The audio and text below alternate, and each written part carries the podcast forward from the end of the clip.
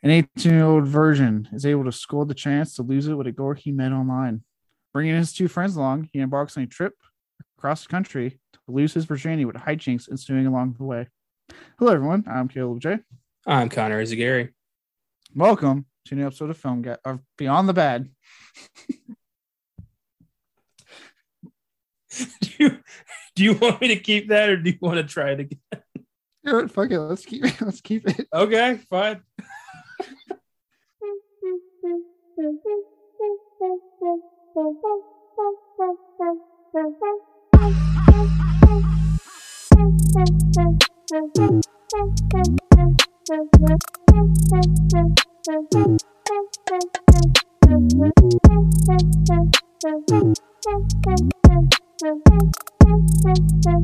Oh,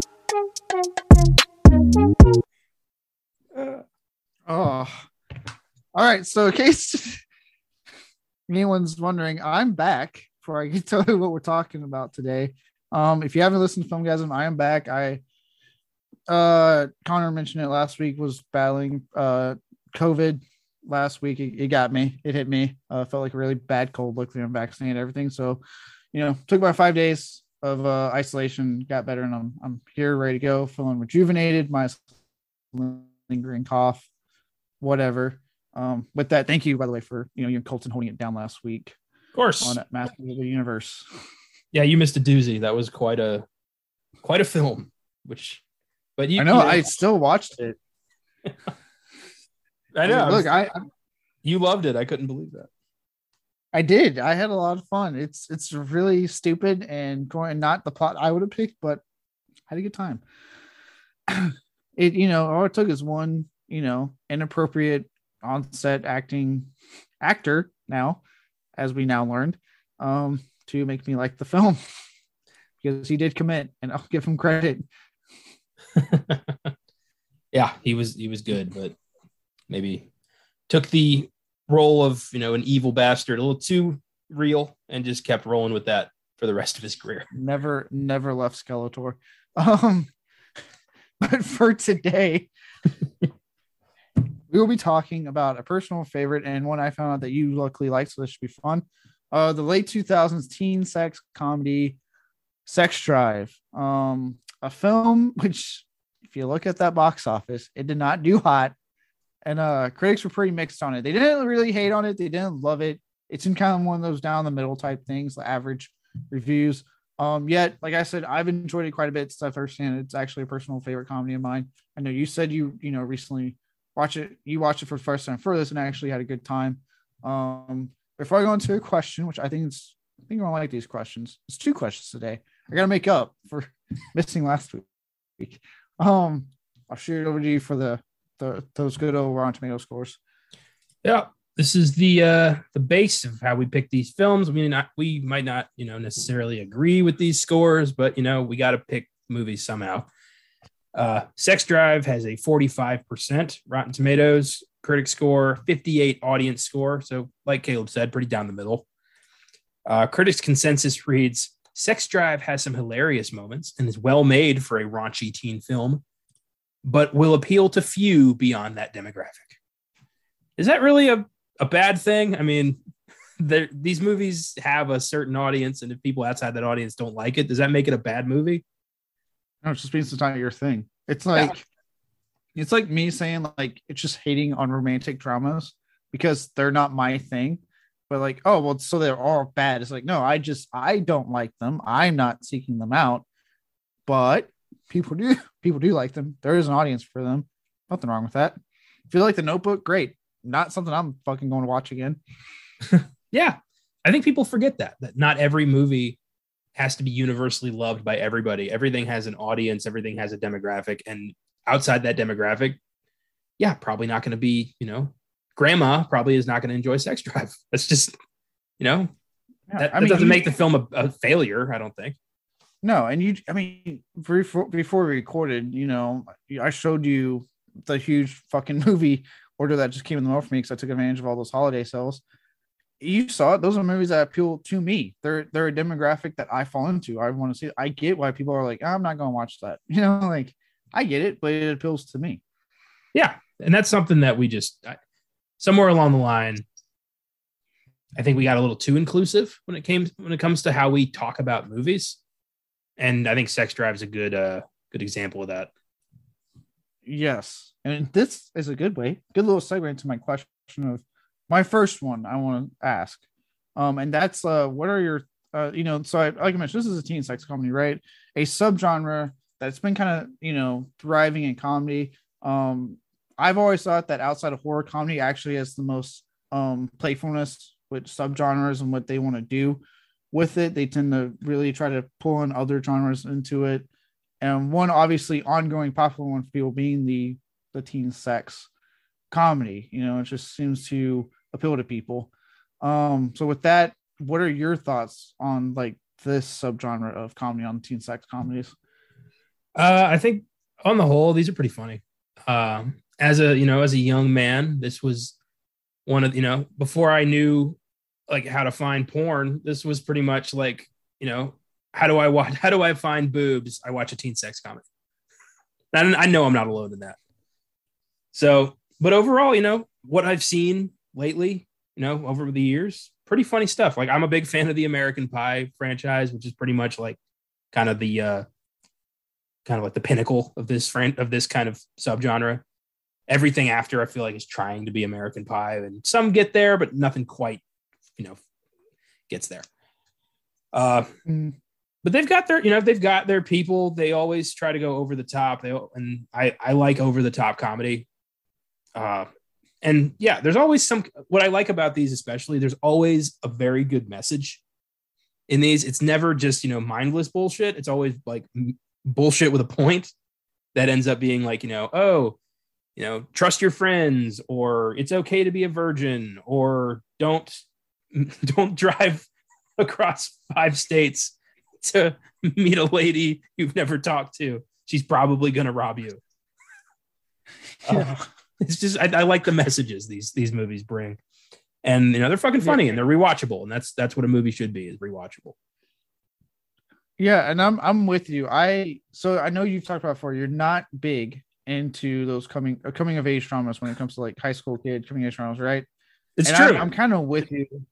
Yeah, I know this is not me coming at you anyway, because I'm kind of with you. Like it's I can't really watch a lot of them, and uh, it's not that like I don't I'm not trying to like demean these series or anything, like take away from it. But for me, high school, it wasn't bad.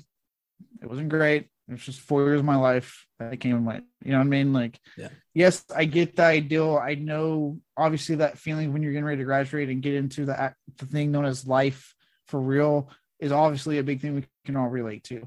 Um, but for me, what I like about like the teen sex comedy stuff and things like this movie or super bad, you know, to name a, a, a more popular one for being honest, since more people that was a huge success. People know that one. Um, you know, the stuff that John Hughes did back in the 80s with Breakfast Club, um, like I said, American Pie. What I like about a lot of these movies is that they are delivering the a lot of the same messaging of a teenage coming of age trauma and taking those things you can relate to and putting that ideal of like, you know, life's about to hit us, friendships about to change, all that stuff you can we can all relate to but wrapping it in, in very over the top comedy. And that's what I like about this genre is that I'm getting the laughs. I'm having my just funny moments. And you know, when people sitting there like, oh, they're just raunchy and all it is about sex, I'm like, yeah, we were all fucking horn dogs in, in high school and college. Like, even if you try to be that guy, I was like, I wasn't you thought about a lot. Like, you know, and like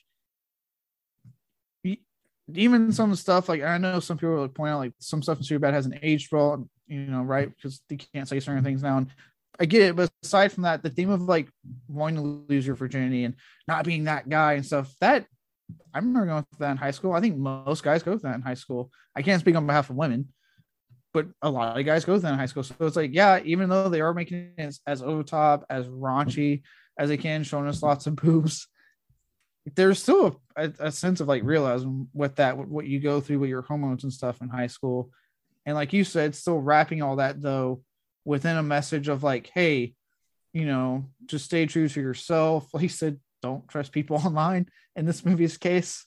You know what I mean? Like they still find a way to put in a good message there and impart you with something beyond just, hey, here's another dick joke. Here's some more boobs. Well, I find these movies to be more relatable than the coming of age dramas because I knew a lot of people who talked like this who were just trying to get laid, who were just idiots. I've never, I didn't meet anybody who was like, this is the defining time of my life and things are going to change. I've never met that person, but I knew tons of fucking morons who threw gay slurs around and just wanted to fuck. So, like, this makes more sense to me than a movie like The Fault in Our Stars or one of those movies. I just, I don't take all that very seriously. I just, I, teenagers aren't that interesting. Sorry, folks. I, I've never enjoyed coming of age dramas because it's always the same fucking movie. And at least with these, you know what you're getting into. You know it's going to be stupid. You you know you're probably going to laugh, but like you know the message still comes through just in a much more palatable way.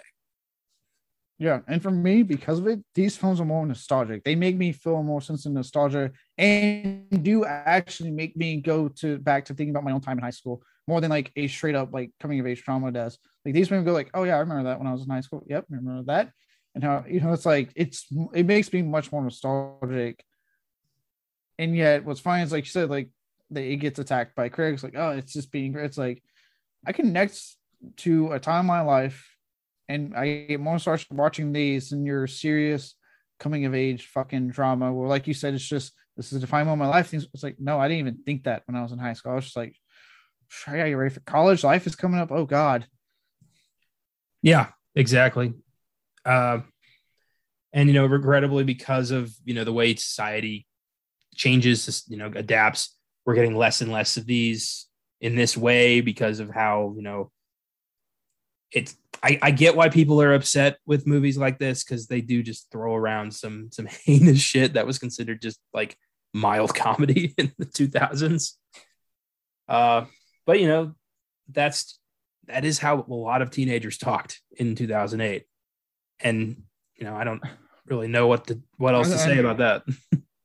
Yeah, and I think that's what I like to tell people is like, look, I get it, and I understand if you get offended, they throw away, you know, a lot of stuff. I'm actually going to mention some of this in my awards. I will, so it will be brought up then. But like, at you know, again, all film, every film that comes out is always going to be in a way a reflection of its time. Eventually, there's going to be films that are very. There's already films that are a reflection of COVID for Christ's sakes, with fucking like you know, host right.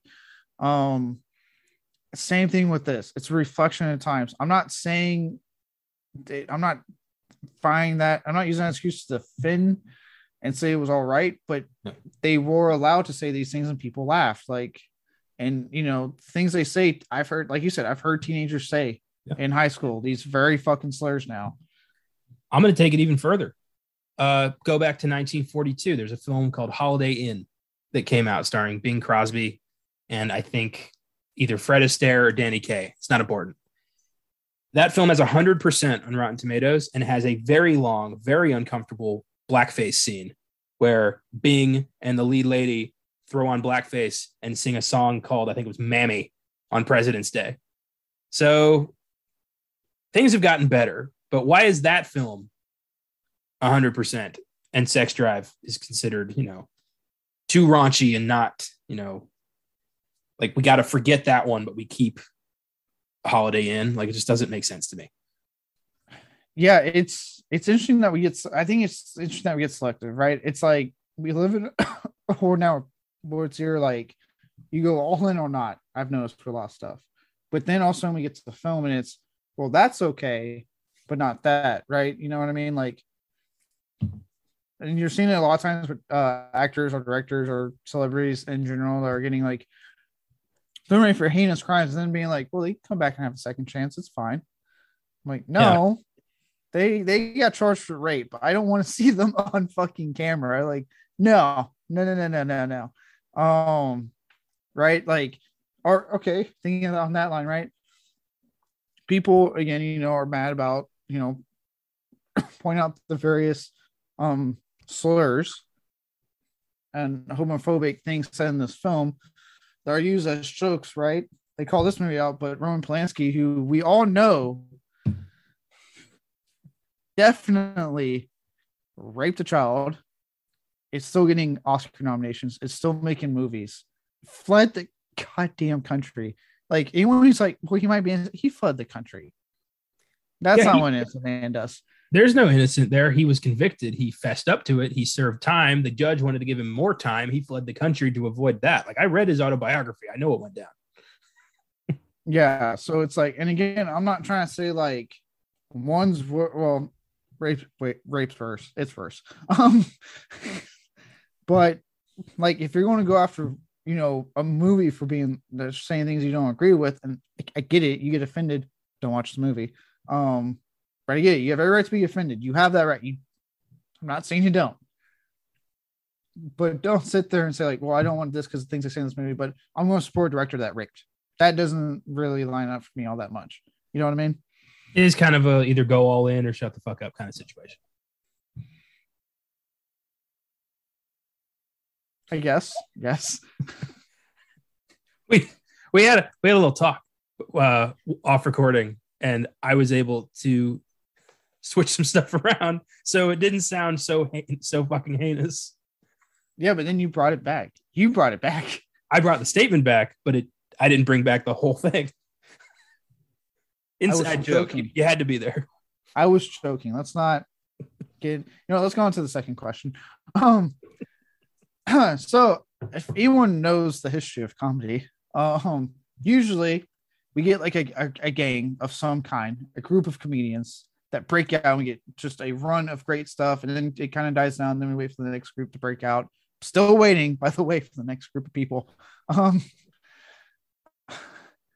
but around this time, around this early to early to late 2000s time, we were blessed, as you know, with people like the Will Ferrell troupe of comedians doing a bunch of stuff with things like Anchorman and um, Step Brothers and whatnot, right? We were also being blessed with Apatow and his company doing stuff with Seth Rogen, Paul Rudd, right? They were just, we just had a slew of what's considered now very classic comedies.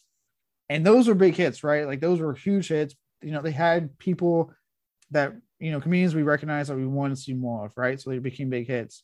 But what I did notice, and especially now that we're kind of actually doing some comedies on our shows, um, especially in these early 2000 ones, it seems like if it wasn't any of those guys that were for sure box office money makers, yeah, comedy had a really hard time being successful at the box office, a real hard time with critics, and that's what I think happened here. So my question is, do you think because of these titans that were kind of out at the time and were consistent did you think do you think any film that they weren't in like any comedy that didn't involve these kind of named comedians stood a chance at all at the box office? Or were they all just doomed to be like sex drive? I think that everything in hollywood comes in waves and if you're not part of the wave you're going to be overlooked and comedy in the 2000s was very much you know Will Ferrell, Apatow, like these guys controlled the direction comedy films were going in. Their their films were the hits, and there was a lot that slipped through the cracks. I think a lot of it's being you know rediscovered and reevaluated, which is nice. But at the time, I mean, you know, it's like a it's like an animated, you know, independent animated film going up against a Disney movie. Like, sure, some people might see it, but it's not going to make any kind of money compared to the big one. And yeah, that, that's just the way it works in Hollywood. That's always how it's been. And you don't really know what's going to be on top until something hits. And I think for this, I think it was the 40 year old virgin. That was like the big movie that surprised everybody. And the, from there, yeah. it just kind of like, you know, Apatow was able to do pretty much anything. Yeah, I'm not saying because of that, we got actually all the comedians I just named. I mean, we got Apt out of it. We got Steve Carell, became a huge fucking name. I at that point, you know, Seth Rogen's in that movie, Paul Rudd, like a lot of those guys became mainstays of yeah. comedy that, you know, are still, I mean, to this day, they're still guaranteed box office successes. People will still go see their shit. Yeah. Um, so I just, I kind of noticed that. And I was thought, like, you know, know, we talk about a lot. Obviously, now the big ones, like, you know, any original film that isn't attached to a franchise. But I was just thinking that's where I came up with this question was like, you know, I'm kind of with you. Like, I think unfortunately, none of these films, if they didn't have these guys in it, they didn't stand a chance. I think it's just like with original film now and small independent films coming out now. It's just they didn't stand a chance. Like, yeah, people like myself probably would have seen and like, oh, this is really fine, but it didn't have that guarantee that people expect with Seth Rogen, with Will Ferrell, uh, or you know any of those guys. Well, one of my favorite things about the way film is now, you know, streaming and all that, is that a lot of these films are getting a second wind that I don't think anybody ever expected, which is really cool. You know, people will find them on, you know, HBO or Netflix or Prime or whatever, and they'll watch this movie and think, oh, that was really good. And then more people will see it. And, you know, you see an article about like, you know, so and so wins, you know, top streaming movie on Netflix after being buried for 20 years. So I like that that's happening now. A lot of films are getting reevaluated because the reach is so much bigger than it's ever been. Yeah, it, and yeah, I'm seeing that. Yeah, I'm seeing that obviously with genre big time. We're a big horror comedy, um, things like this movie, Euro Trip, Road Trip. You know, I see talked about a lot more. People being like, "Oh, those were actually really fun." I'm like, "Yeah, they were." You know, Scotty doesn't know. Scotty, that that fucking was hilarious. Go Matt Damon.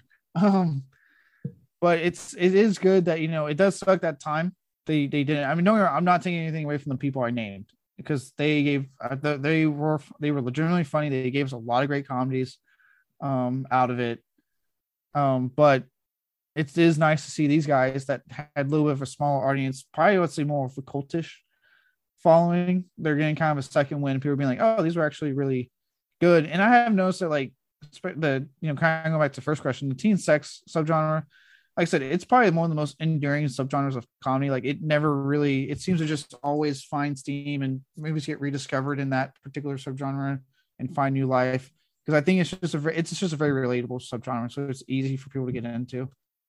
Yeah, teenagers are always gonna want to fuck, and they're always gonna be just ridiculous idiots. So, you know, every generation of teenagers are gonna find these movies and see something in it. Yeah. Um, with that, I'll go ahead and move on to uh, Development Hell, which in this case, there's no hell attached. This was actually pretty um, much filmed smoothly. Just no, no issues. Um, what was interesting is how this movie started. It's based off a novel. and if you're thinking, oh, this must be a raunchy ass, no, not a raunchy novel. It's a YA novel. How did that it's happen? Yeah, it's a tame novel. wow. Can't imagine pitching that shit. Like, hey, this young adult novel, I want to turn this into a raunchy R rated comedy. Sure. Why not? Early 2000s, people took risks then. MCU wasn't dominating. Um, but uh, this actually started producer Bob Levy. Um, and again, his search to get the YA novel adapted. He really liked the novels. Like, hey, I want to make a movie out of this. Um, he ended up getting uh, both Sean Anders and John Morris on board. Um, who do have a fun cameo for those who are wondering. Um, they're the ones that pop out of the stall in the bathroom for the glory hole sequence. That's them. That's great. That's wonderful. what their characters said in that in those stalls. I'll let you try the conclusion when there's a glory hole in there. Um, but uh, Anders would uh Anders would be the one to direct. Sean Anders directed this, and he also worked on script, and then Morris helped with scripting as well. But he he produced, so they both wrote it. Anders would then go on to direct, and Morris stayed on as producer. Um, they both enjoyed the book, and they actually came up with the idea to make it the film adaptation more adult and raunchy. How they convinced anyone, I don't know. But they were like, hey, let's make it more adult, more raunchy, but keep the core idea of the story intact. So the core theme of the story of going on this road trip of a guy trying to lose his virginity, that part they kept intact from the novel. Like keep that, just make it more for adults. Sounds like this is barely an adaptation of this novel. like basically like let's take the road trip and change everything else. Which is fine. Yeah, I mean, it worked out. The, I won't. It worked out for us. I'm not gonna say it worked out in their favor because I've seen the box office. Um, but it worked. It worked out in my opinion. Um, and believe it or not, uh, their inspiration on why they wanted to do this was actually uh would be the work of uh, John Hughes. Uh, for those who live under, for you film fans that live under a rock, this is a guy that has given us stuff like Pretty in Pink, The Breakfast Club. Like he was it when it came to 80s teen comedies. I can see that. I can see like kind of a a raunchier John Hughes vibe in this movie. Definitely like compared like a movie like 16 Candles definitely influences. I can see that. Yeah. It's pretty cool. So yeah, definitely watching it and then seeing them like, okay, I, I can see that 100%. Um, so and from there, uh, casting was pretty easy. And from there, I actually wouldn't mind talking about the casting mix. I actually really like a lot of the actors in this movie. Um, but you know, from there they got the likes of Josh Zuckerman, uh, Clark Duke, and Amanda Crew, who played our three main leads. Uh, they pulled in James Marsden, who uh, we'll get more into him and how he was actually a a particularly good find for them at the time in his career. Um, I'll get into that in a minute. Um, Seth Green, obviously a huge win at that time. You know, the guy is a comedy legend, so that's that's that was a win. Uh, Katrina Bowden in like one her first major role for those who have seen Tucker and versus Evil thought, wow, that blonde chick's super hot and really funny. Well, watch Sex Drive, you get more of her. um, David Koechner again, our comedy legend, legends on our fucking win there. And then for you Walking Dead fans, or those like me that are holding on to the bitter end, Michael Cudlitz, Abraham himself, pre Walking Dead. yeah, the cast is pretty good. Um, I liked pretty much everybody with a couple exceptions, which obviously we'll talk about later. But uh, seeing Cyclops go ape shit like this was was interesting. he he commits so hard in this movie, and I, I and his character, and I'll get into it and how they utilize it. Admittedly, has not aged particularly well, but goddamn, if he doesn't like go full throttle with the role, I, I disagree. I think his character has aged exceptionally well because every over the top asshole jock who's actually a closeted gay man acts exactly like this. This is true. I read a fun little fact that uh the the the costume he's wearing, like his out main outfit, he just brought that. Like he came to set, like he got so into like getting into the character and reading script. He's like he had like a vision of how the guy would look in his head. So like the hair and everything he did himself because he's like, this is who this guy is, and like came in with the outfit and they came on. The apparently the customer's like, hey, uh, James, like you know, that's cool. We brought that, but you need to see we need you to just see the costume. He's like, nah, this is it. It's like this is the costume. and it works out because yeah, he he looks like a fucking douchebag. He looks like who he is. Yeah. I'm glad he was, you know, he had great insight into the character, apparently. It's it's funny that he would follow three X-Men movies and Superman Returns with with this. I know. Look, I Loki actually really think he's one of the most underrated actors working in Hollywood. I usually really like him. And what I see, I just I don't think he's ever gotten his due.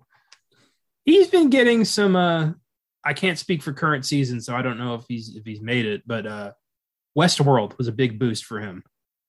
Uh oh yeah, he's in that. I heard he's really good in that. I liked him in the Sonic movies. That's right. Yeah, he's killing it in the Sonic movies. Yeah, he, he, he was cracking me up in the second one with how much he wanted to hang out with Sonic. He was so clearly mad about being separated from him. I love that he was just like he had no choice but to fuck up that wedding. Where he's just like, I don't want to do this, but I need that ring. They're just like, no, go sit down. He's like, I can't. I need that. when he just he just punches. He's like, I'm really sorry about this. He just punches him. yeah, I think he's I think he's better utilized in comedies. I think it's a similar thing that like Chris Hemsworth went through, where it was just like leading man syndrome, and like he was good, but his you could tell that he wasn't being fully utilized. And then we saw him in comedy, and we're like, oh, that's why. Yeah. Oh yeah, that's yeah. Marsden to me, this movie and song proves like the guy has a really good comedic like bone, like good comedic timing. Like guy excels in comedy. I'm like, just keep playing him comedies because he is good. Um, I know a lot of people like him in um, was it Enchanted? That's it. Yeah, because I'm making the sequel. I know a lot of people like him in that, and yeah. you know that's where he's being over the top and comedic again. So it sounds like he just needs to keep doing comedies. That seems to be his his niche. Yeah, he's good. I think he's going to be in the the Disenchanted probably. I think everyone's coming yes, back. Yes, Disenchanted. I'm sure he's going to be in Sonic Three because that's been confirmed. So I'm sure he'll be in that. Nice. Um, And actually, I think it hit one time. Um, that does bring me to like kind of like him and how this was actually a decent win at the time. Um, because like we said at the time, you know, he had he had been mainly known for romantic comedy lead roles. Like that was kind of like what he was doing. So this character at the time he did, again, we've seen him kind of do other stuff since, but when he did this was a little bit off character. And like I mentioned, when he got so into it, he apparently had a blast. Like, and the crew loved him. They he was just having the, a grand time playing this just over the top, you know, horrendous character because he he never got to play that before. Yeah, those are usually the best roles for some actors who finally get to let loose and just you know experiment and be crazy and you know they're they end up being the most memorable roles of their careers i i love when that happens yeah i would say recently very recently we saw that with Jensen Ackles and the boys and getting yeah. to play soldier boy you know you you could tell he was having a time of his life just playing this just heinous character after 15 seasons of supernatural for sure yeah and that was a nice you know change of yeah. pace um, yeah, I, I think you know, Chris Hemsworth's probably the best example of this, just personally. You know, the transition yeah. from like Thor: The Dark World to Thor: Ragnarok, and just seeing this completely new, fresh take on the character, and just watching him have so much fun, getting to be like the craziest version of Thor he could be. Yeah, especially if you take account that he openly talked about almost leaving the role because he was so burnt out after the first two films of being having to be so serious, not really connecting to the character, and then you know, Waititi convinced him, and he and Marvel finally was like, you know what, play it the way you want, and now he loves it. Now he's like, I'll keep playing it as long as I can. Is that great? I love that. That's great. Yeah, it's it's awesome. Um, for okay, so I know we've talked about it briefly when we're coming up with titles for this episode, but for the uh the Rumspringa scene, you may have noticed this being 2008 a certain popular I'm going to say pop punk. I really don't give a shit what the actual label you call this band, but you may notice Fall Out Boy is in this scene. You're wondering how the hell. First, I'm in a very obviously inauthentic take on the Amish community. um, they get Fall Out Boy to do this movie. Apparently, Seth Green's friends with the band. That makes sense considering the post-credit scene he was in one of their music videos, made fr- friends, and asked them to be in the movie. that's that's awesome. I was uh I saw Fall Out Boy uh last year in concert. Uh I didn't want to, but they were part of the group I wanted to see. I was uh I drove to Houston, I believe, to see uh Green Day, Weezer, and Fall Out Boy do a show. And uh I want I was there for Green Day and Weezer Fall Out Boy was in the middle, regrettably, so I had to watch the whole set. I'm not a fan of Fall Out Boy, but I saw him in concert. I know. I'll say there's songs I know because they're like, you know, it ain't a scene, it's a goddamn. Like I know that one. Yeah. Obviously, the you know we're going down, down. You know, yeah, because those were huge hits. They played every fucking where you went. Yeah. But no, I've never been a Fall Out Boy fan if I'm being honest, I know this is probably going to be controversial for some. I'm not the huge, hugest into Weezer either. I like like Beverly Hills and say it ain't so, but I'm I've never been that big. Re- I do like Green Day though. I do defend the Green Day. Well, my cousin's a huge Weezer fan, and I was really I was taking him, but I I do like Weezer a lot. I think they're I like I like a lot of their music. I think they're cool. So mm, that's that's always an interesting couple of years of music we had that pop punk era of like Simple Plan, Fall Out Boy, Blink 182 was fucking huge. God. Yeah. It's funny the phases we go through as a society, isn't it? You know, sometimes it's raunchy comedies, sometimes it's pop punk, sometimes it's, you know, like fucking uh what are they called? Bell bottoms. Like it's, oh, it's weird yeah. what defines certain decades.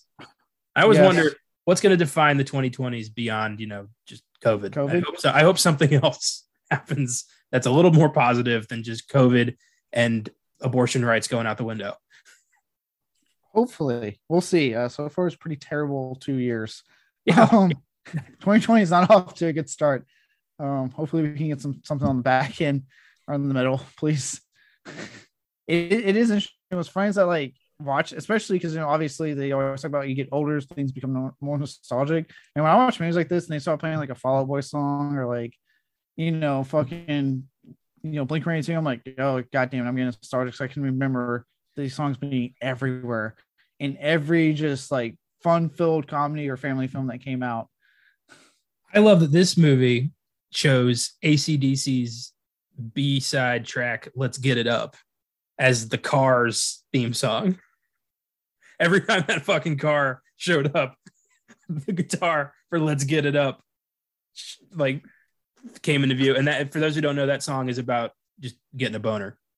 So Yeah, I mean, if you don't know anything about ACDC, their songs are about two things and two things only partying and sex. Yep.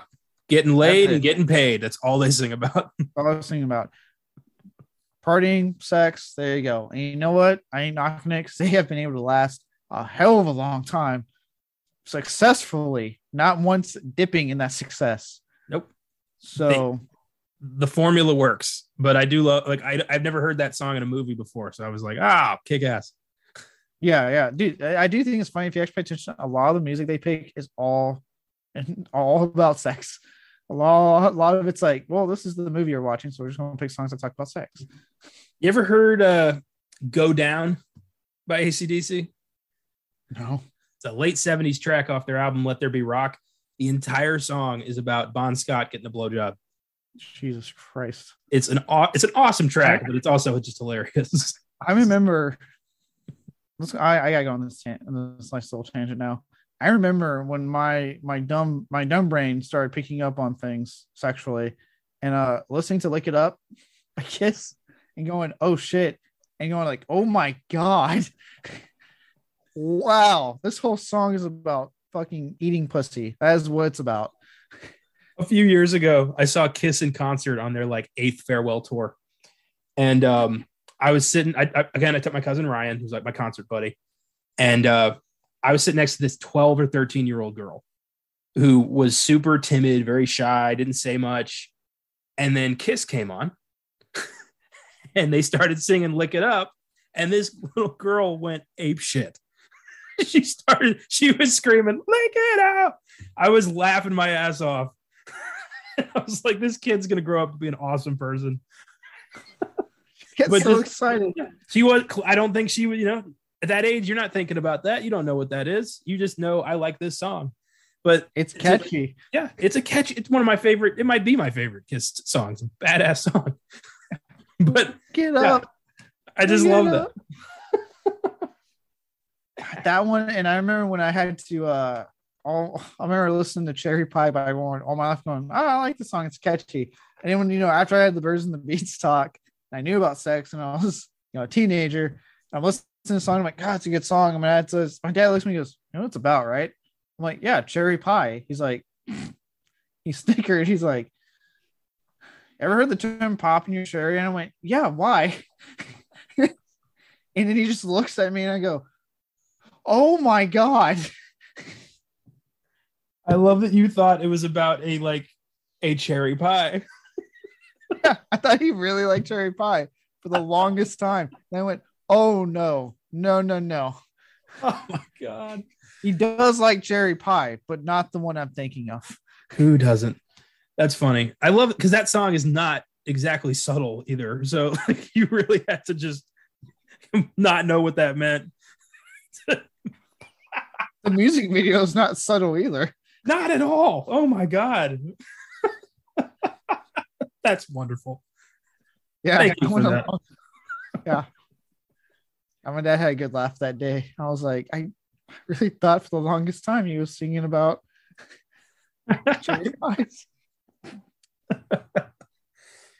Oh, good stuff. Very good stuff. on that note, now that I'm sure I'll get flamed relentlessly, um, so as you can tell, right, this kind of went swimmingly. Like there was no issues with production. It seemed like everyone was kind of having a good time, but unfortunately, the infectious um attitude did not translate to uh, box office or critical reception. Um, it it was a flop. Like I, it was literally I think it were one million over or under its budget it flopped. Um, One million under. Yeah, under, so it didn't do too hot. Critics gave it mixed reviews. Um, there was praise directed towards um the performances of Clark Duke, James Marsden, and Seth Green in particular, which I agree with. They are the to me personally the three funniest people in the whole movie. Yeah, I agree. Seth Green is a passive aggressive Amish guy was perfect casting. I mean, he's just he's hilarious. Oh, I like when um Josh Zuckerman like Ian goes into there and sees the car ripped apart, and he's all like, he's going to sh- fuck me in the ass for row of quarters. And he's like, wait, whoa, whoa, whoa, whoa, we gonna do what? Wait, oh what? I just love how he was so like, you know, oh, like we're like when they when you fix it, he's like, "What do I owe you?" Seth Green's like, "Oh no, we're cool." like, but you know, if if you feel like reciprocating, there's a lot that could be done around here. He's like, "Yeah, we're in a bit of a hurry." He's like, "Oh, okay, I get it. I mean, we did all this for you." For free. I like when they're like getting ready to fix it. He's like, oh, you know, you guys just hang around, you know, and it's Rumspringa, you know, enjoy the party while, you know, we slave away for hours at your car, fixing it for almost nothing. And I love how he just looks at them like, uh, are we cool? Yeah, we're cool. Enjoy yourselves. I liked in the uh when, when Seth Green like came upon Clark Duke in the car and he's like, You need any help? And Clark Duke's like, Well, yeah, but what would you know about this? And he's like, Oh yeah, that's just your like he's like explaining like I wouldn't know anything about your 69 GTO. Good luck, English, and then drives off. I love when he's like, the internet. Yeah, it's like this thing that connects everyone on computers. Computer? he's like, yeah, it's like this. I'm just, I'm just fucking you, man. I know what all that is. I like, I like when he's talking about the things he missed, and he just goes and butt fucking, and they have him on. He's like, you're talking about chicks, right? Yeah. You're talking about chicks, right? Yeah, of course. really missed that butt fucking. It's important to note that we we did watch the uh the unrated uh director's cut of this, which is a lot crazier and just Yeah. like maybe the the the weirdest director's cut I've ever seen. There's a beautiful moment when they have like Seth Green Clark Duke on the buggy, and they're just doing their riffing on stuff. And it's like the cool thing. I actually liked it. I wish they do it more often, at least for comedies. They kept some of the outtakes in the movie on their unrated cut, and it has a moment where like they start to laugh, and you can see them breaking character because this is getting so ridiculous. And Clark Duke's like, all right, and tries to leave, and he just grabs him, starts whispering in his ear.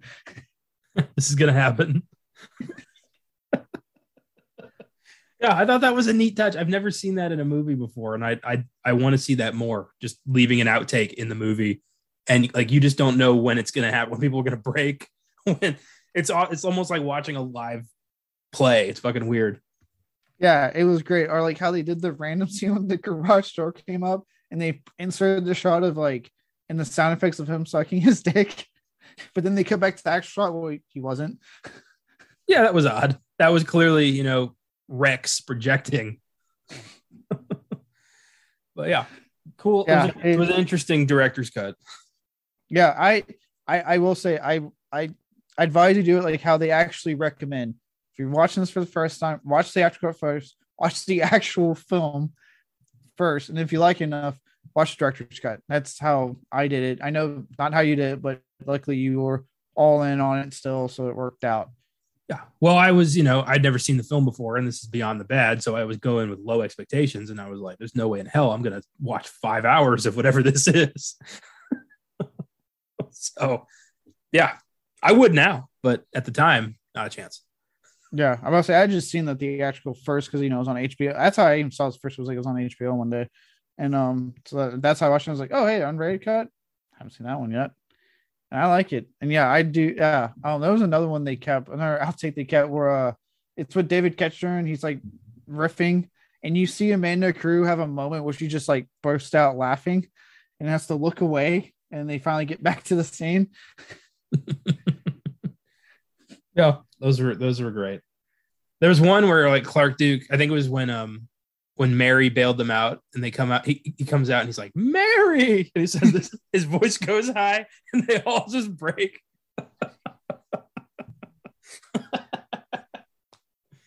oh my God. Oh God. I love it because like, and you know, it's funny when people are always like, and it's funny, you know, people who, uh, and this is not me trying to like, you know, be like, oh, the normies, you don't like film like we do. You know, people are like, man, how can they, how can they stay so serious and get through? I'm like, no, you're seeing the take they finally were able to stay serious on. I'm like, usually, especially with comedies, when these guys, especially when you get the ones I mentioned, right? These titans like Seth Rogen, Paul Rudd, like real for guys who be who got famous for particular in particular able to riff so well.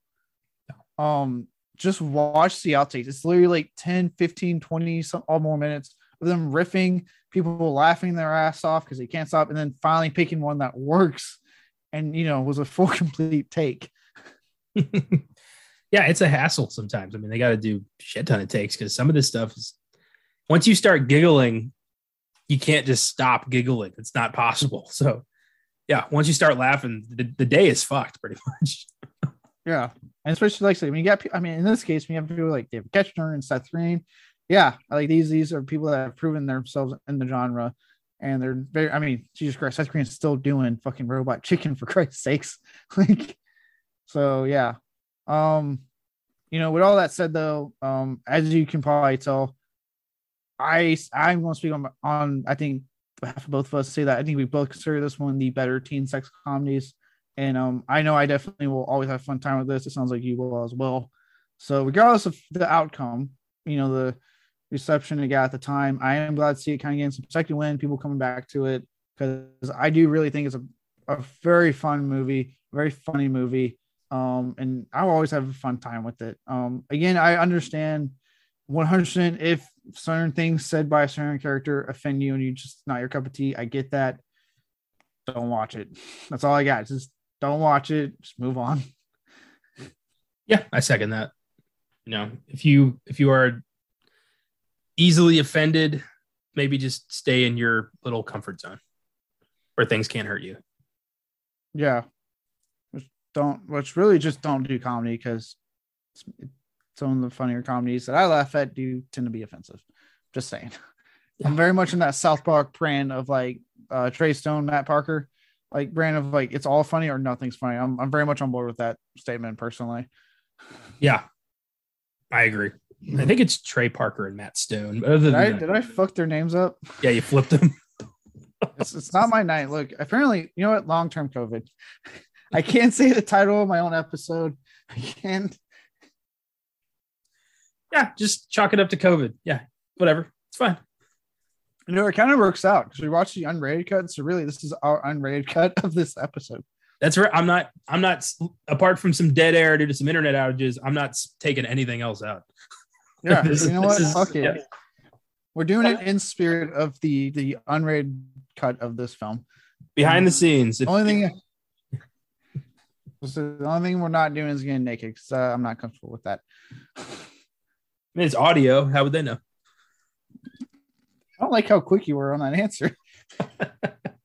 now I'm wondering how many times you've uh, not worn pants when we're recording. At least six. Out of like over 200 300 episodes per sh- like you know of all the shows that's pretty good batting average frankly. Have you really had episodes where you don't wear pants? You're like i'm just not doing it today. Of course not. I always wear pants. Jesus christ. I do worry about you guys though sometimes.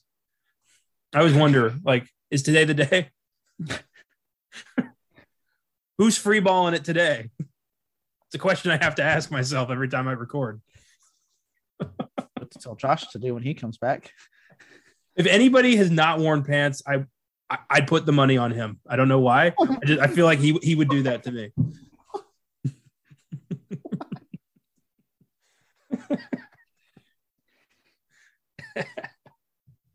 you you got upset earlier at a text exchange we were discussing, but yet you assume he's the one not to wear pants on this show.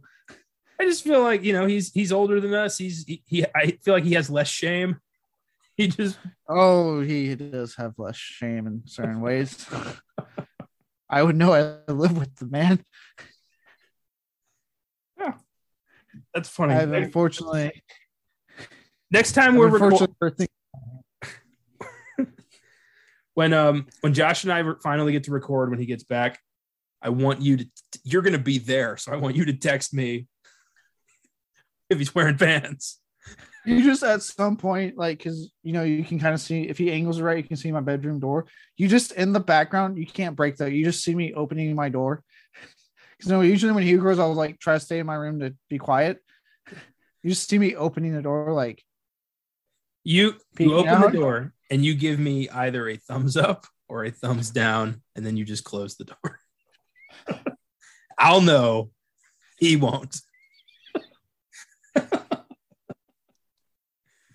oh, we love you, Josh. Oh, I can't! I can't wait for a text on his next port visit about the fact that he heard this episode. And he's like, "What the fuck, guys?" oh, good. ah, all right. Well, now that we've roughed enough on Josh, apparently, um, I think it's time to move on to awards. Unless you have more you'd like to add to this film. No, I'm good. All right. So another week of hard to pick awards, if you ask me. Um, starting with our first one. Um, at least another week for me because I missed uh I missed last week. So um so with that, uh the Zack Snyder worst scene. I had to reach because I don't really think there's a worse scene in this movie. I think it's all pretty, pretty decent. Um, I just went with personal, uh, personal preference. Uh, when they're in that girl that Clark Duke picks up at the gas station, they go to her parents' trailer. Uh, we get quite a zoomed in look at the uh, the dad's ball sack for quite a long time. It lingers Fun. for a few minutes. Fun fact, one that was unique to the unrated cut, the lingering. Because even I was like, wow, they are not moving away. I had a feeling Two. you can't zoom in on balls that long in an R-rated movie. No, and two, those were his actual balls. That's why Oh. there ah. was that outtake in the in the credits when they're like, "Oh shit, the fake one's on the table," and they grab the fake ones off the table to get out of the shot because they were like, "Fuck it, we'll just use his real balls."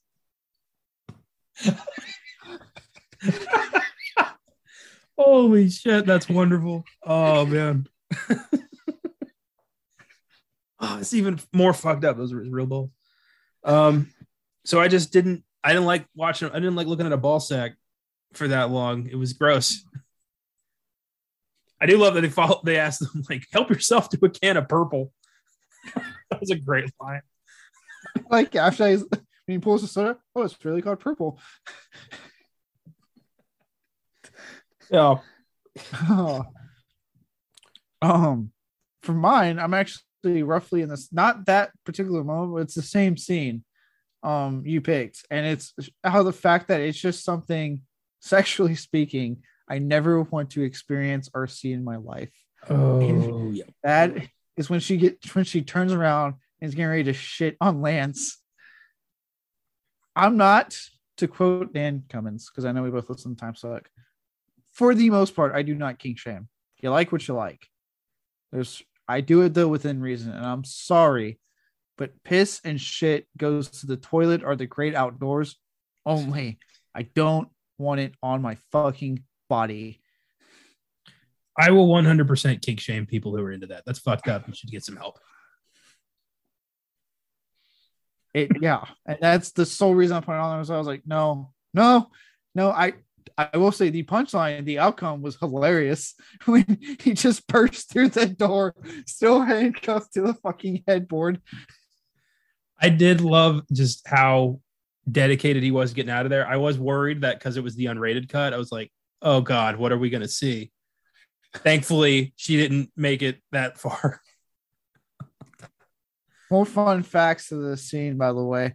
Uh, one that was the director's sister, which he said that was incredibly hard to film. It being his sister.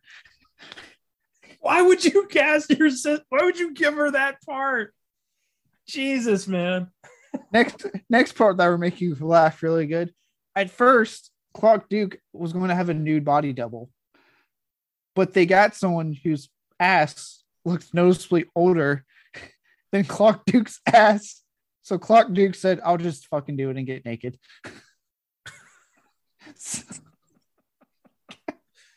They couldn't find another guy. Like you're telling me there wasn't someone roughly around his age? I love. Here's your nude body double. Body double. It's like an 80 year old man. Like, no one's gonna buy that. I love how at first he's like, I don't, I don't want to do it. Can we get it? They're like, yeah, sure. And the Russian like, is it me? Does that ass look too old for a person that's supposed to be this age? And they're like, shit. And Clark Duke went, you know what? Fine, fuck it. I didn't want to. I'll I'll do it. I'll put my ass out there. Put my ass on the line for you people. That's that's great. Jesus, what a wild bit of movie. Oh yeah.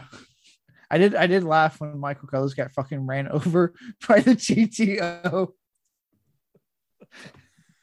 Oh, I love that he just. I love when he fucking shows up at the end. He's like, I found, I found your like Google Maps, asshole.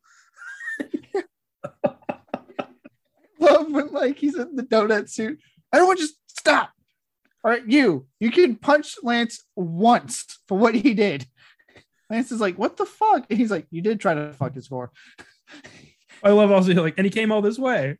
Yeah, he came all this way. And you can even Lance was like, okay. Then they become like, then they become buddies. Yeah, I like he was like, man, what a punch. Oh, that was funny. I love when that guy's like, I don't think you're going to be serious. Or like uh Rex gets ready to come. He's like, you knock that shit out. And then Mark goes, No, you should listen to the guy in the donut suit. He looks like he means it. I love when he shoots the guy in the leg and he's like, anyone can shoot someone in the leg. he's hyperventilating and he's still trying to macho shit. oh, good stuff. Like, even Rex is like, holy shit, Ian.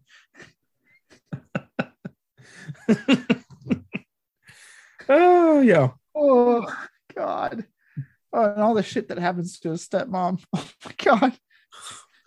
At the beginning, when he makes her cry because he won't get out of bed, so applaud the marriage. They're all giving him shit. And she slips on his semen filled under. Dude, when she walks in on him like humping the the uh punching bag, she tries to discreetly leave. God. Like when he's playing with the condom and she walks in and flies and hits her in the head. And that something about when she did that little like and tried to blow it off and just flopped up and back down. I died. I don't know why. It's just that little touch was so funny.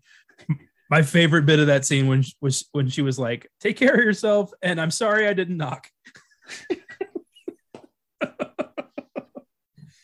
oh god! I like how she's like the only parent, only one in that household that's actually like trying to be, that's actually nice to Ian, but all this shit happens to her. oh, funny show. Oh, all right. Sorry, I had to talk about some of these scenes because Yeah. this movie is fucking funny. It If you ask me. Oh, all right. Next one. The Ed Wood worst line. What do you, what do you got that we can say? Yeah, I could have gone into you know uh, James Marsden's whole speech about how intrigued he is by cock, but um, I decided to go a different direction. I went with something that just I thought was annoying, something that if anybody I ever heard anybody say this, I feel like I'd punch them on principle. And it's uh, when Ian finds out that Miss Tasty wants to bang him, she, he says to himself, "Holy buckets, she wants me to give her the D." I'm like, "Fuck you, man." It's such an innocent way of saying, I'm like, dude, gee whiz, I'm gonna make Gee whoopee later. Like Jesus Christ, man. one of the few things I can't. Yeah, I remember when I was like, oh, okay, especially in just a marked raunchy finger, like, all right. But I guess I, I get it in the sense of who his character is, but it's just like, God damn it, dude. Um, the one of the few things I can repeat that James Frost says that makes me fu- that made me die was when he finds him in in uh, Tennessee. And he to get him to finally leave him alone. He's like, you know, Rex, I've been having these urges feelings as he's caressing the firefighter cardboard cutout. and just, oh no, you're going out there and fuck a lady like the good Lord intended. And as someone who was raised in a very Catholic household, so I, to give you an idea of like the show I was raised with that I do not agree with, I died laughing at that part. That's not something out of out of line that you'll hear in fucking Texas. Um, but it was just so funny. Like Rex's reaction during that part is just gold. I loved what later when uh when Ian's making out with Felicia and Rex just walks past him and he's like, "Thank God." that quick little yeah, died. I love Um. how everyone deep down knew how they felt about each other. And as soon as he, thank God. Oh boy. Uh, Uh, it was Yeah. funny that scene when he when he says uh flip the tank. That was something new to the unrated cut because he says something way different, and I even I you can kind of tell it does not match up with his lips, but it's still kind of funny. One more thing, Ian, make sure you fill up the tank. You've driven a long way here. I love that. It's like, fill it up. Thanks.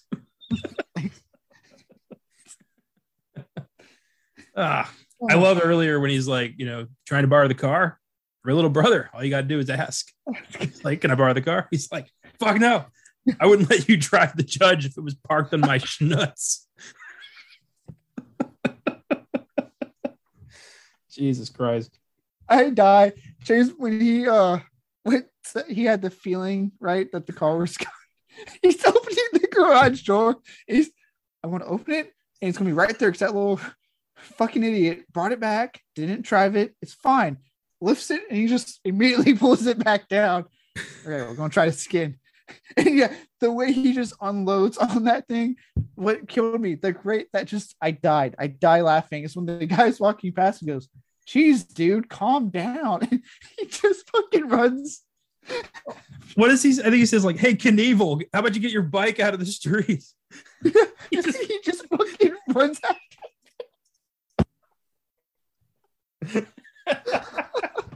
Just chases his ass down. That part was great when he gets off the bike and you just see it fly down the street. I Oh. look, James Marsden. Oh god, he commits. He he fucking commits. So say what you about things on his mouth. He is so fucking funny. Um, did you have any more lines? Sorry, if I get into mine. I just had that one. I since it's worst line, I just kind of picked one because there's really not like anything I don't like in this movie. So uh Okay. Yeah. Fair enough. I had two again nitpicky ones. One is actually one I can get away with saying from Rex. And when they're in the car, he's taking Ian to work. And uh he does the whole like, you're 18 and haven't had a uh girlfriend. It's how guys go gay. Only because that's a hell of a stereotype and trope to pull on that guys go gay because they can't get laid. yeah, that never made any sense. Like if they were gay, they just fuck a dude, then they'd be laid. yeah, then they'd be laid. Like it doesn't. I was like, no, that just means eventually they're going to pay for it, probably once their pride breaks down enough. Like, anything, it yeah. If anything, I would say those guys are probably the like the least likely to be gay because they're if anything, they're like they're committed. yeah, that they're like, nope, I want a female. That's just Right. that whole thing of like, you know, if you're not constantly banging chicks, you're probably gay. Like I'm I'm glad we're we finally kind of like erased that from culture for the most part.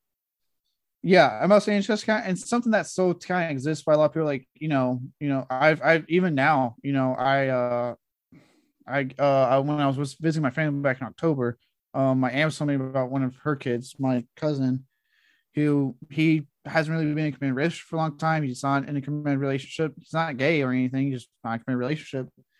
And apparently, uh, his dad, uh, not my uncle, because I actually, you know, my aunt are divorced.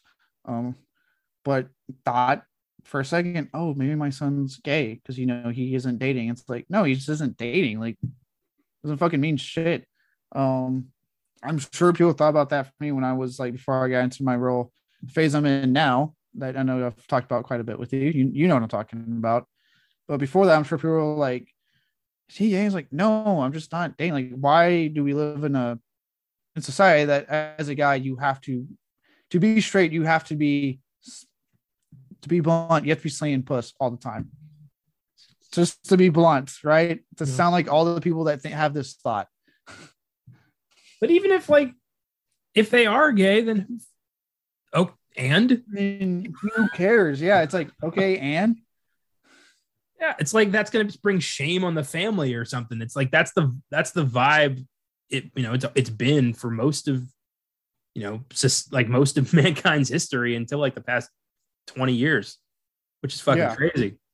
It, yeah, it's just an insane thing. It's a it's a weird standard and it goes into that double standard, right? That we have that like we heavily endorse guys being sluts, but a woman sleeps around and oh god, you know, yeah. it's not her exploring her sexuality or just being a woman. It's she's a slut. How dare she? You know what I mean?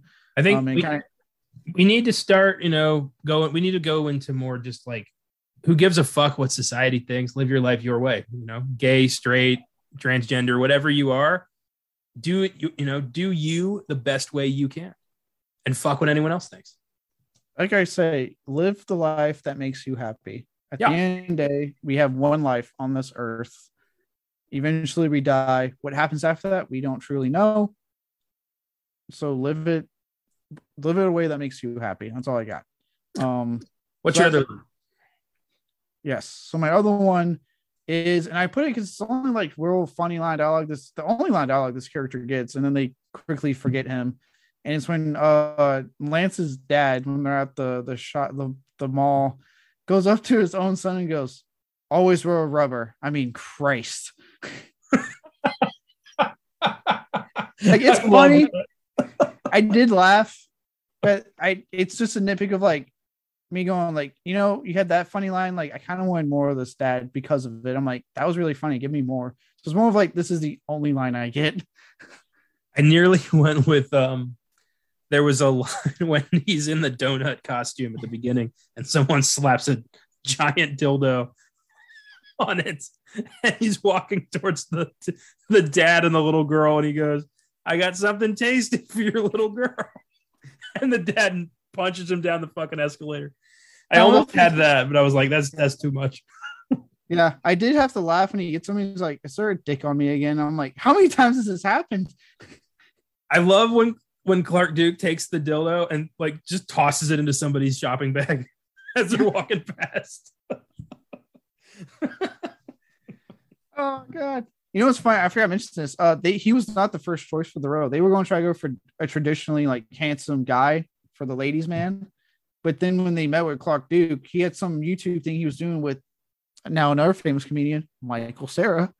And they, they discovered him on that, like the kind of like energy he brought to that. And said, like, how about we go against type and have it be like, yeah, he's still the man, but he looks like like this. He does not look like your traditional ladies' man. And I think it works in the film's favor he's hilarious.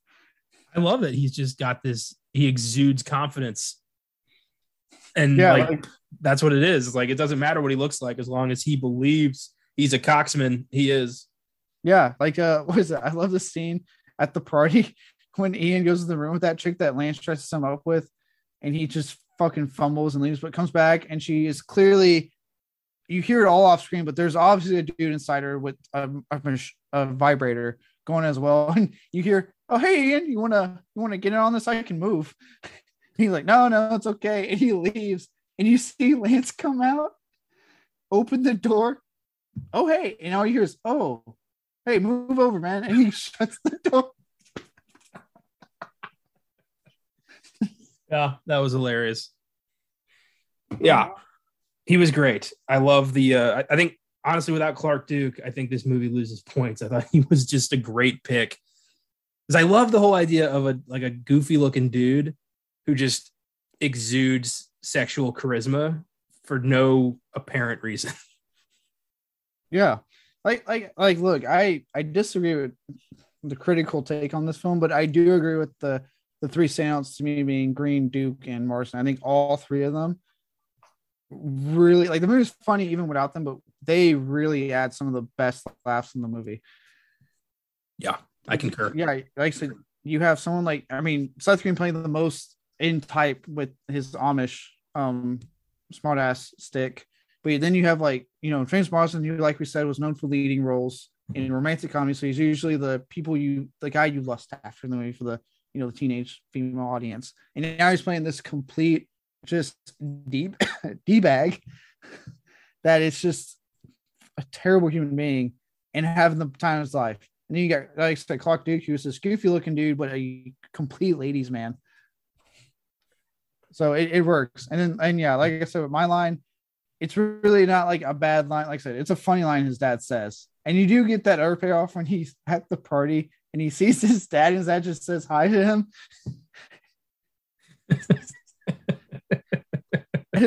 oh, your mom complains about me behind my back, right? No, almost like never. I liked when um at the party when uh Felicia's about to tell Ian that she has a crush on on Clark Duke, but he takes it the wrong way and tries to kiss her, and she backs away, and it's like ah, it's a super awkward moment. And then she walks away, and there's that one guy who just like scorched.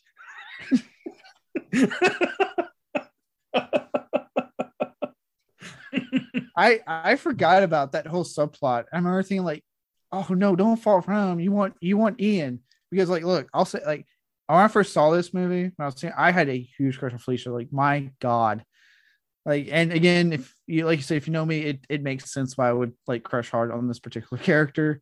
So I've I envisioned myself as Ian, like no no, fall for me, damn it, like don't fall for Lance but I do like again, I like how they handle that later on in this movie where Lance is like, no, you find out like Lance knew the whole time, but he's just like, nah, because you're you're into her, dude. So no, and I'm like, that that's a bro, that's a friend. Yeah, I the dude's sex radar is like finely tuned. It really is amazing. Yeah, I do. Speak on the motel scene with him and the the Amish lady Mary. playing cards, clearly bored, and let's just have sex. Oh, thank God. Rumspringa. Oh. All right. This one, this next one was the toughest, and mine, I know for mine's a nitpick. And I changed it, but even then, I'm like, I don't. But still, we'll get to it. So now for the Steven Seagal, the, the worst performance. So who did who did you put in this movie? I did originally have James Marsden because I thought, is it too much? Is it too much? And I had, I had, I had written him down originally too. He was the my original pick because I thought, Thought what he says this is not aged well. Yeah, as funny like, as it is. He's such an asshole. It's like unbelievable at times. But I decided, no, for this kind of movie, it's yeah, he's he's fine. So I went with Josh Zuckerman as Ian because frankly, he's kind of an insufferable little bitch. And I think he could have, there were so many moments where he could have just taken care of this and he didn't take it. I'm just no. Like the way he talks to people, the way he's like, eh, he's this mousy little, like, how does he have any friends? Like, I don't see, I don't see it from Felicia's point of view. Like, what did she get out of this? She probably got like turned on in that one scene when he finally takes control, which was fucking great yeah. like, oh, you want me to turn around? You want me to flip a bitch right now? And I love a fucking Clark Duke. Yes, I want you to flip a bitch right now. Do it. Well, I also thought like the scene where he's, you know, about to leave and she's trying to stop him, and he's just like, you know, I can't be the guy who you complain to about your boyfriends anymore. Like it's not, it's not enough. So I'm gonna go do it unless you've got something better to say to me. Like that was not a healthy way to to handle that. I was like, you just that that it, it felt like he just fucked the friendship right there. And I was like, that's that's dark, man. That, uh, in in most in real life, that would have fucked. Then it's like, okay, so then now you clearly love. Do you want to be? And if you, if I don't take that next step, you don't want to be friends with me, type of deal. You know what I mean? Like, yeah, it's like it's I'm that, just hanging around you so I can hope one day to fuck you. It's like that's not friendship. That's not even you know into it really like how that came across. Yeah. So I just so, I didn't like him. Yeah. I didn't like him. I thought he was annoying. I thought he was insufferable, and I just I was like, I was hoping uh, he did eventually, you know, at the end grow a pair, but it took too long. Yeah. No, I I okay, that's fair. I do think my favorite scene with them is uh after he does the race and he run, runs over the possum and he has to keep trying to kill it because Felicia's like, oh god, it's not dead.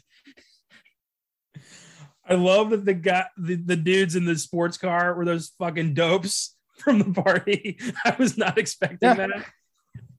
What's up? What's up?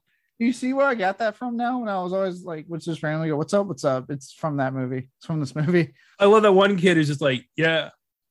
After everything the other guy says, like that's all he fucking said. Yeah. I I love when um they find they meet Miss Tasty and she is like straight up like, yeah, let's go party without some clothes. And they're just like, wait, you want to party with us?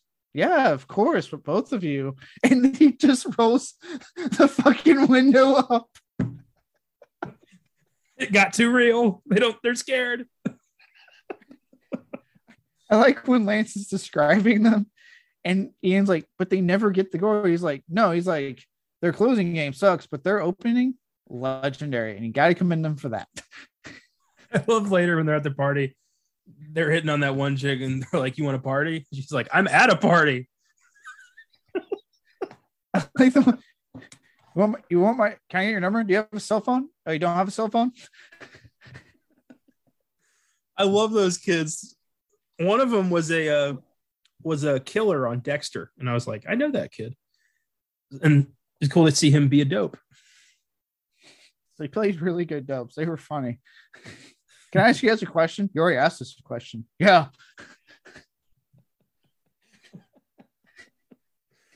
Oh, yeah, good stuff. All right. Uh, for mine, and again, it's another nitpick. I don't feel so, super strong about. I put Katrina Bowden.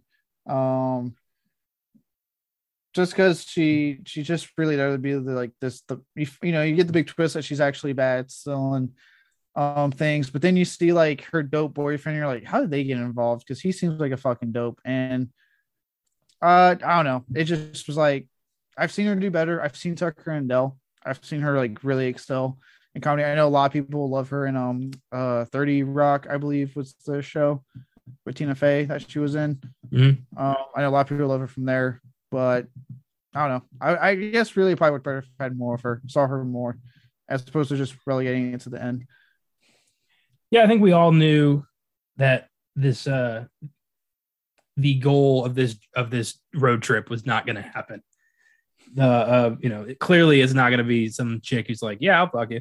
Something's going to happen. I expected it to be like, you know, some some giant dude he had to fight or something, but the idea that it was like she's just trapping people across the country yeah was interesting. So I thought she was interesting, but yeah, I think they could have gone could have gone further with it, or she could have, you know, could could could have been better. yeah it, i only said it's a nitpick. She is fine. Like i definitely watched this go i see why she's had the career she's had now. Um but yeah i did laugh when ian's like can you just get to rex in the car on the way to work can you just get him back? I'm talking to someone. He's like oh shit who is it? And he's like it's a gore online and he just fucking slams on the brakes.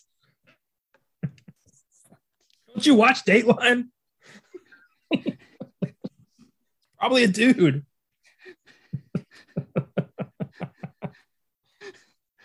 yeah. when Ian comes out to the car in his damn donut costume, and he immediately just, oh, what the fuck?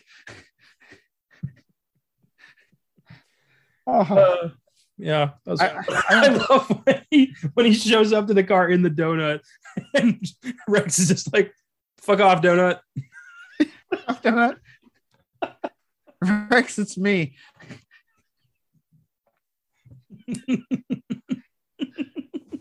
Oh, God. I, I look, I actually would love to see James Marsden. I'm glad to see him doing like a comedy with Sonic. I would love to see him doing R-rated comedy again. Yeah. And just let loose again. Yeah. because So he, he clearly was having like so much fun. He was you could tell he's having fun.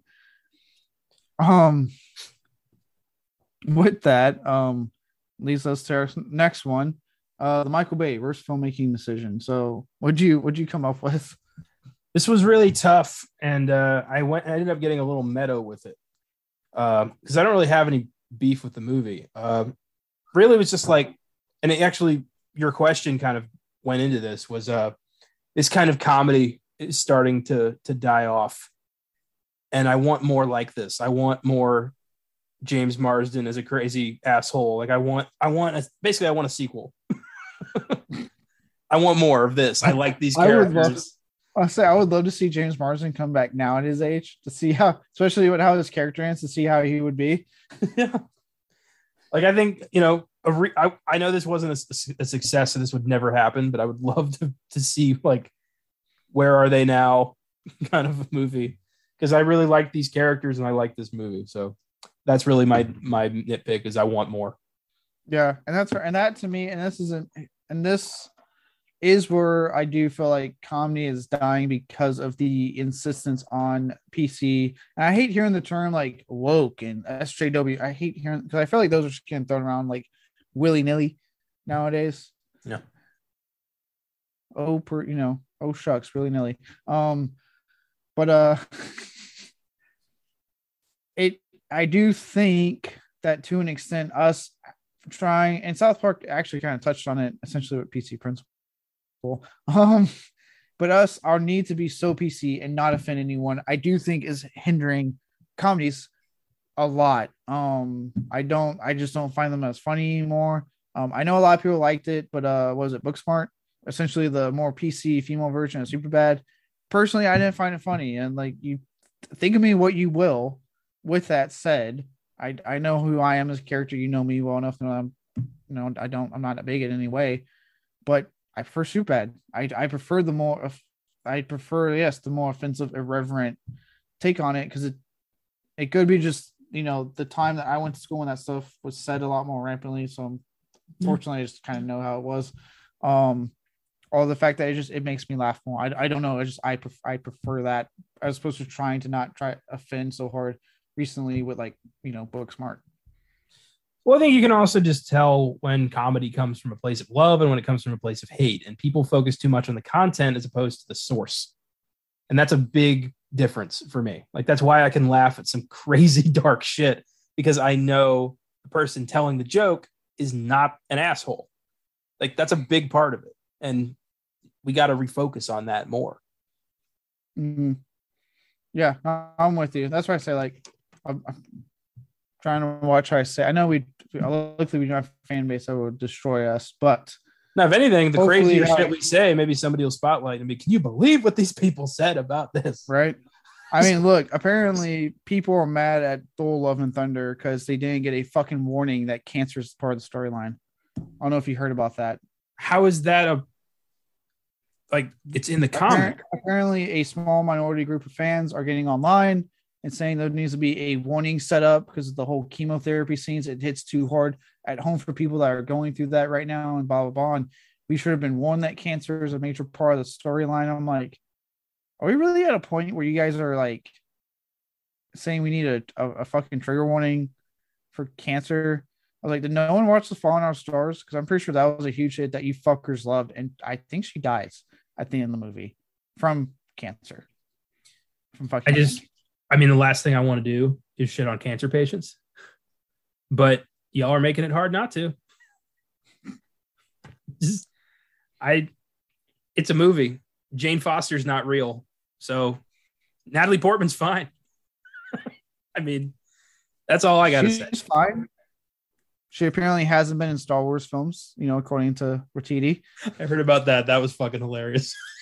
I do I do love how he even he was like, I don't know, he kind of fest was like, I don't know why. I forgot. Like he's like, I had a moment. Oh my god. I love I love what her response was. Um apparently it was uh I've I've done Star Wars. Taika. Ouch. That's that's, Uh. that's wonderful. well, Well, um, on that note of like kind of like the PC and stuff, like so I did reach Brian. Now, look again, mine's also a nitpick, a reach because I actually do think it's it turns out really funny, but you could argue that yes, the decision to have Rex coming out as gay for being the entire punchline to why he's such a homophobic asshole may not age well for some people. Again, I personally laugh at it, but that was mine where it's like something that I can definitely see not I could see not aging well for you mm-hmm. know some because then it kind of ties to that idea of like all angry you know extremely homophobic people are really just secretly wanting cock. You know what I mean? I think there's some truth to that, though. I think that there's a lot of truth to it. Yeah, the louder you scream about how much you hate gay people, the more I think you are so gay and afraid of it. And yeah, I honestly like when when he started shouting, you know, homo- homophobic sh- shit. I was like, he's gonna be gay at the end of this movie. Like I, I called that shit. I was like, there's, he's absolutely gonna be gay. But, I, did, um, I mean, look, I laughed at that t- dinner table scene when he's like crying. He's like, guys, I'm gay. I'm like, oh my god. When dad punches the fucking turkey.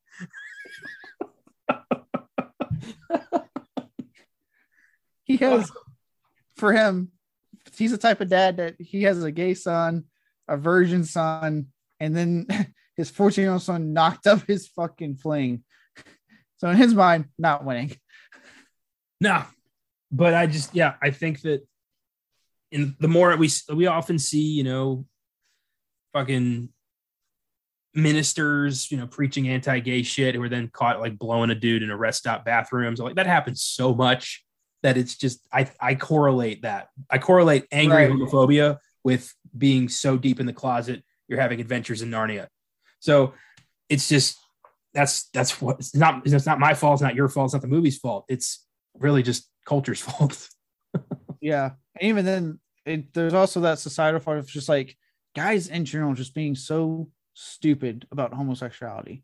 Um for example, we at one day got we're, we're talking about like so one thing this guy was telling us that they played on the show was this guy would do this thing where you go and tell you he'd be like, Hey, tell me your top five crushes, right? You're like your celebrity crushes. One has to be a dude. So essentially, tell me your fucking man crush. I'm comfortable enough as a straight right dude to be like, yeah, I have man crushes. I can admit when a man's fucking attractive. I don't, I'm not, I'm not going to fuck the guy. I'm not attracted to him sexually, but I can admit it. Jesus. Um, but sure enough, we're talking about, and you know, sure enough, some of the guys are like, oh man, don't say man crush. That's that's gay. No, no, no. I'm like, we're not saying like it, dude, like calm down if you know me at all, it's Javier Bardem. But yeah, it's weird how that's a. Oh, I said Jensen Ackles. That's what I want with. I get that. On a voice is fresh, dude. The the beard. I, I wish I could look like that man. If I'm not feeling like a tall drink of Spanish coffee, it's Henry Cavill. That's a good one. That's a good one. Yeah, there's nothing. It doesn't make you gay to say another man's attractive. What makes you gay is being gay. That's it. like I don't know why this is such a, an issue. Maybe it's because I was raised, you know, away from all that shit. Like, you know, my family was just, you know, live, love, and you know, live and love. That's it. There's no, there's no hate in my heart for anybody, but really just assholes.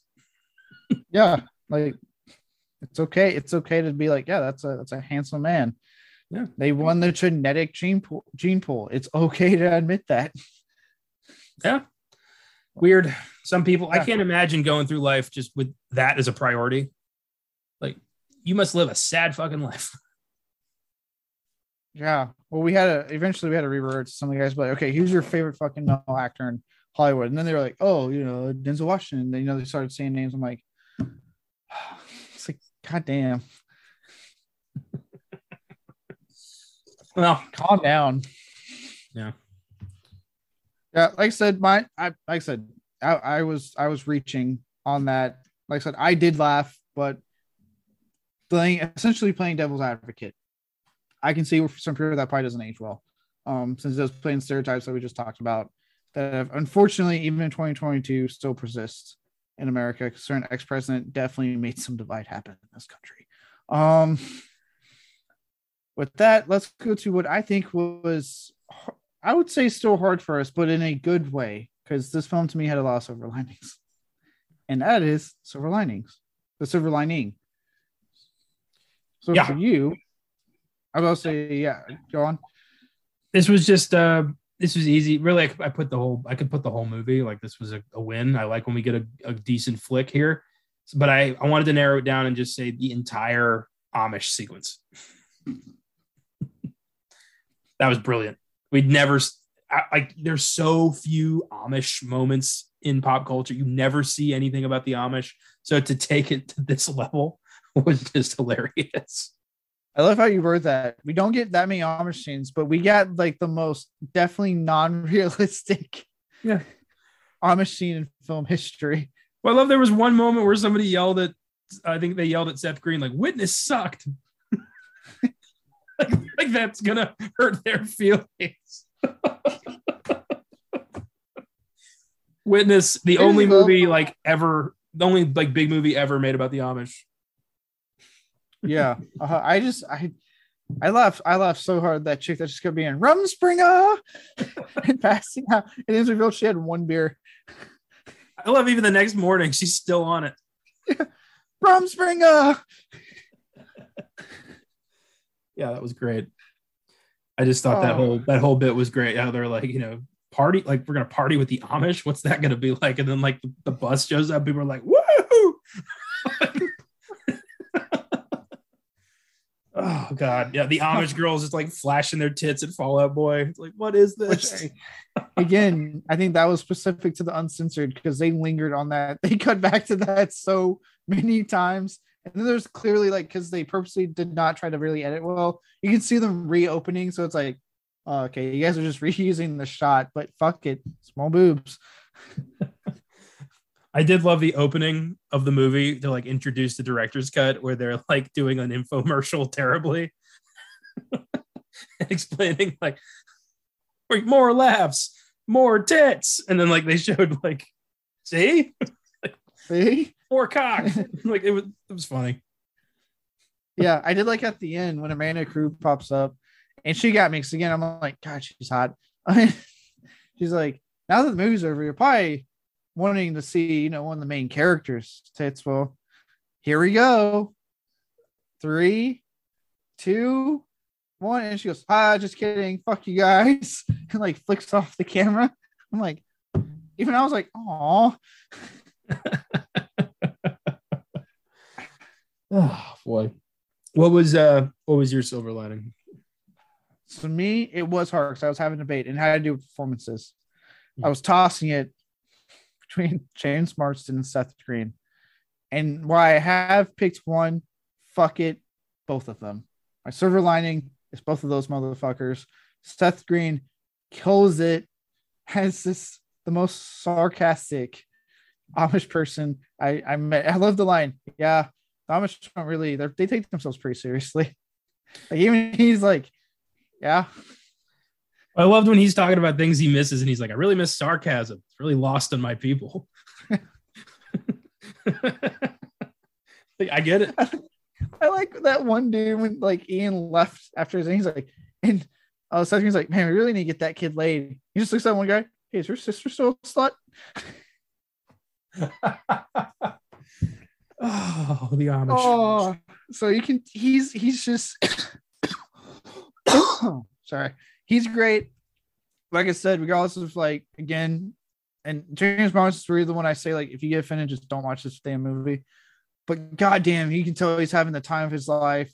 Half all, I was laughing at what came out of his mouth. He's so fucking funny. He commits so hard to this role at a time that you know he you tell it in his mind he had to prove himself. You know, it was like okay, this is what people know me for. So let me do something way out of left field, and this was it. And I love it. I fucking love it. Yeah, I get it. He's he's he's hilarious. They both are. Um, yeah, I was. I like this movie. I I think with comedy, especially. I mean, you see it in horror a lot, but I feel like in comedy, I almost never trust the critics because, like, you know, what you find funny is completely subjective. So. Yeah. I always try to give those the benefit of the doubt and then watch them for myself. I mean, if they're like a zero, they're probably on the money. But middle ground, like 45%, I'm like, yeah, it's probably not going to be too bad. Yeah, it'll be a fun time. Even uh, I know you saw without paddle, and I know I think you gave it a six, It's five or six, yeah. five or six. I I like it a little more than um you did, but even then, like, no, it's not one of my favorite comedies, but it's even it's fine enough for me that I can watch it and have a good time. You know what I mean? Like, I can turn on and be like, oh, I'll watch this. Their buddy who disappears at the beginning of the movie was Homelander. Is it I, I believe it was. like a pre-famous, like a pre-well-known. Anthony Starr Anthony Starr. before. Um, let me confirm that. Uh, yep, Anthony Starr. There's oh shit. There's a um there was a video uh Quaid, the guy who plays Huey. Holy shit. Jack. Jack, goddamn. Jack Quaid posted we've gone like if, for you guys wondering why me and um Anthony Starr work so well together on set or can you know create such a believable rivalry. This is how we actually are. And he's talking, he's like, Hey Anthony, and you just hear him go, Shut the fuck up. like and he's like, You want you want to hang out? And he's like, No, I want to get the fuck away from you. and then he goes back to Jack he's like, See, we're best friends. That's wonderful. Oh, I bet they have so much fun making that show. oh, they have to. I was like, if they have that kind of like rapport, like they clearly they're they're they have a good time. Uh all right. Well, with that said, it's time to move on to our next segment, which hopefully aligns with how we feel about this film. We'll see. Um, and because as you guys know, I don't look this stuff up. This is all on my co-host. Um, and that is what's in the box. What's in the fucking box? Give me the gun. It's a pretty uh, interesting mixed bag. There are a lot of people who are like, "This was so funny," and then a lot. I saw one guy wrote like a five-page essay about how much he hated this, and I decided not to to bring that in because that's too much to read.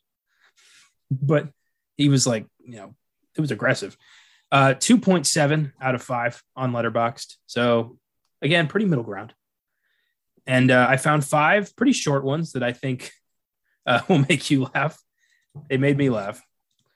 Uh, Number one, this is from Mitch Francis. Rumspringa, four and a half stars. All you need to say. Uh, this next one is from Fleeting Relevance. This sounds like it comes from a real place. Let me tell y'all something. Ain't nothing in Knoxville worth all this hassle. Two stars. Ooh, someone got hurt in Knoxville. We got we got a Knoxville local. Oh boy. This one was hilarious, and I also picked it because the guy who posted it is named Ian. Uh and wait, before you read that, in general, I'm just gonna say this right.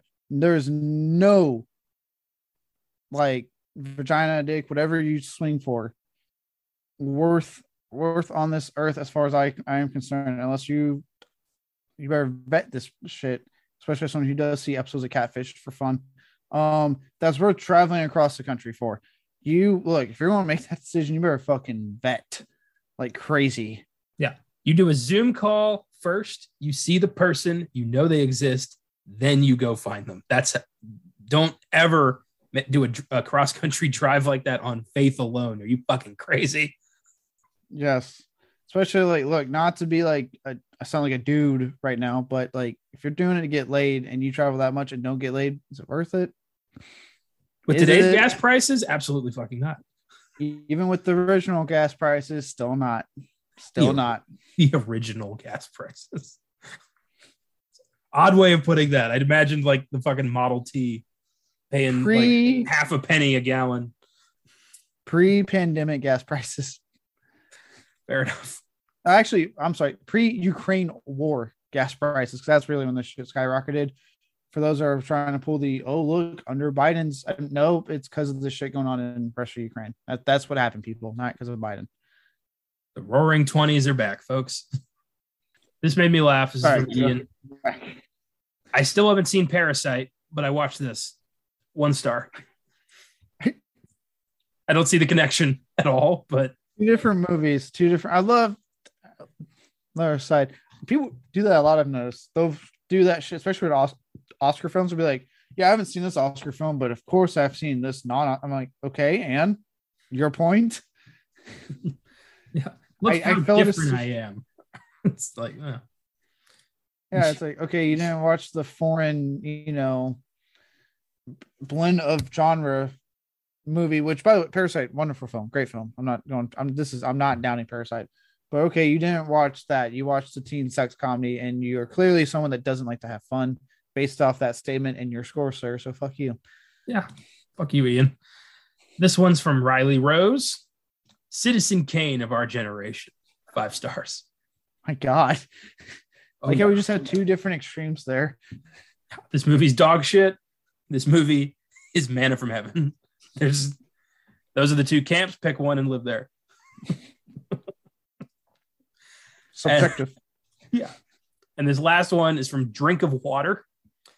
What a strange, stupid time 2008 was. One and a half star. Fair enough. yeah. Early 2000s. Uh, I'm starting to realize we're a lawless wasteland. Pretty much. Yeah. So that is all that's in the box. Pretty much everyone's like, I either love this or hate this. There's not a lot of, yeah. That's usually the the uh what, what we got going on there. Well, I can speak on at least half of the Filmgazm team. We love it. Yeah, I, I enjoyed this. or whatever you split it five ways because there's also Josh. How are you split it, two members of the Filmgazm team love it. There. We love you, Josh. Love you. It's been gone a long time. but uh all right, on that note, time to do a little house cleaning for reveal what is on uh next week's docket. Uh so you can follow us on Facebook, Twitter, and Instagram under Filmgazm Productions. If you want to shoot us a recommendation, you can feel free to email us at filmgazm at gmail.com. Um, hint, hint, there's a certain opening in the schedule now because of a certain film getting delayed. So, you know, if you have recommendations, I'll take some. Uh, if you'd like to donate and support us in that way, you can find us on Anchor. Uh, and finally, feel free to get on our site, filmgazm.com, for reviews, trailers, articles, and all of our episodes. Now, next week, we'll be looking at the film adaptation of Michael Crichton's novel, and not the one you're thinking of, because this is beyond the bad. The other one, that's not the Andromeda strain. Congo. Congo. A a film I've been meaning to watch, which is why I put it on here, and I didn't realize it had a terrible, great fucking box office. I saw. I was like, Jesus Christ, people saw this shit in droves, but critics hated it. Um, so I'm looking forward to giving it a shot. Yeah, this is the Crichton movie that came out between Jurassic Park and The Lost World. So of course everyone was like, "Ooh, let's check this out." But uh has not aged well. I personally am a bit of a fan. I don't think it's great, but I do like it. It's got some of my favorite actors in it: Tim Curry, Bruce Campbell. Like it's a it's a fun movie. Uh, Yeah, so I'm, yeah, next week's gonna be a uh, blast. Yeah, yeah, I've, I've heard about this one for a long time, and I was like, "Fuck it, I'll put on." I try to put stuff on that I haven't seen, um, which might bite us in the ass on one film that I, I forgot is coming up. That's not my type of film that we talked about earlier, but I was like, "Fuck it, I gotta get out of my comfort zone." Yeah, there you go. I'm, I'm not looking forward to that film. I'll tell you after. Uh, Cameron Spires here for the, the folks at home. Um, on Filmgazm, we are still doing the Gauntlet, and we are looking at what I would say, and I understand Halloween came out before, but I would argue before this lawsuit destroyed it. The king of slasher films, the backbone of the 80s slasher decade of film. Because Michael honestly just opened the door for Jason to fucking run. That's Friday the 13th. Just because you don't like it, just because you don't get it, but Friday 13th, it's the king of slashers. Don't break your arm jerking off Jason over there. I'm just saying it's the king of slashers. It was the backbone. The only thing that killed it was the lawsuit. Like the lawsuit took down the king. the, law, the lawsuit looked the king square in the face and uh, shot him. I think hoping someone can revive. I think a triple trip to Manhattan, hell, and space killed Jason before anyone else could, frankly. But No, nope, nope. Lawsuit. People they were trying to get one made for that lawsuit. So you Well- shut your mouth. we'll talk all about that on Wednesday. I can't wait. It's gonna be great. So yes, the the the the, the king, the the definitely the the backbone of the Hades. Because dear God, there was one every year, and I love it. Uh, on Oscar Sunday, they'll be looking at the Japanese, right? Yes. I was like, you know, I realized when I typed it, I I was like, oh shit, I did not actually look up to clarify and make sure I don't fuck this up. So Japanese drama, woman in the dunes. Until then, maybe think twice before traveling the country with your friends to lose your virginity to someone you met online. They may not be who they say they are. See y'all next week on Beyond the Bad.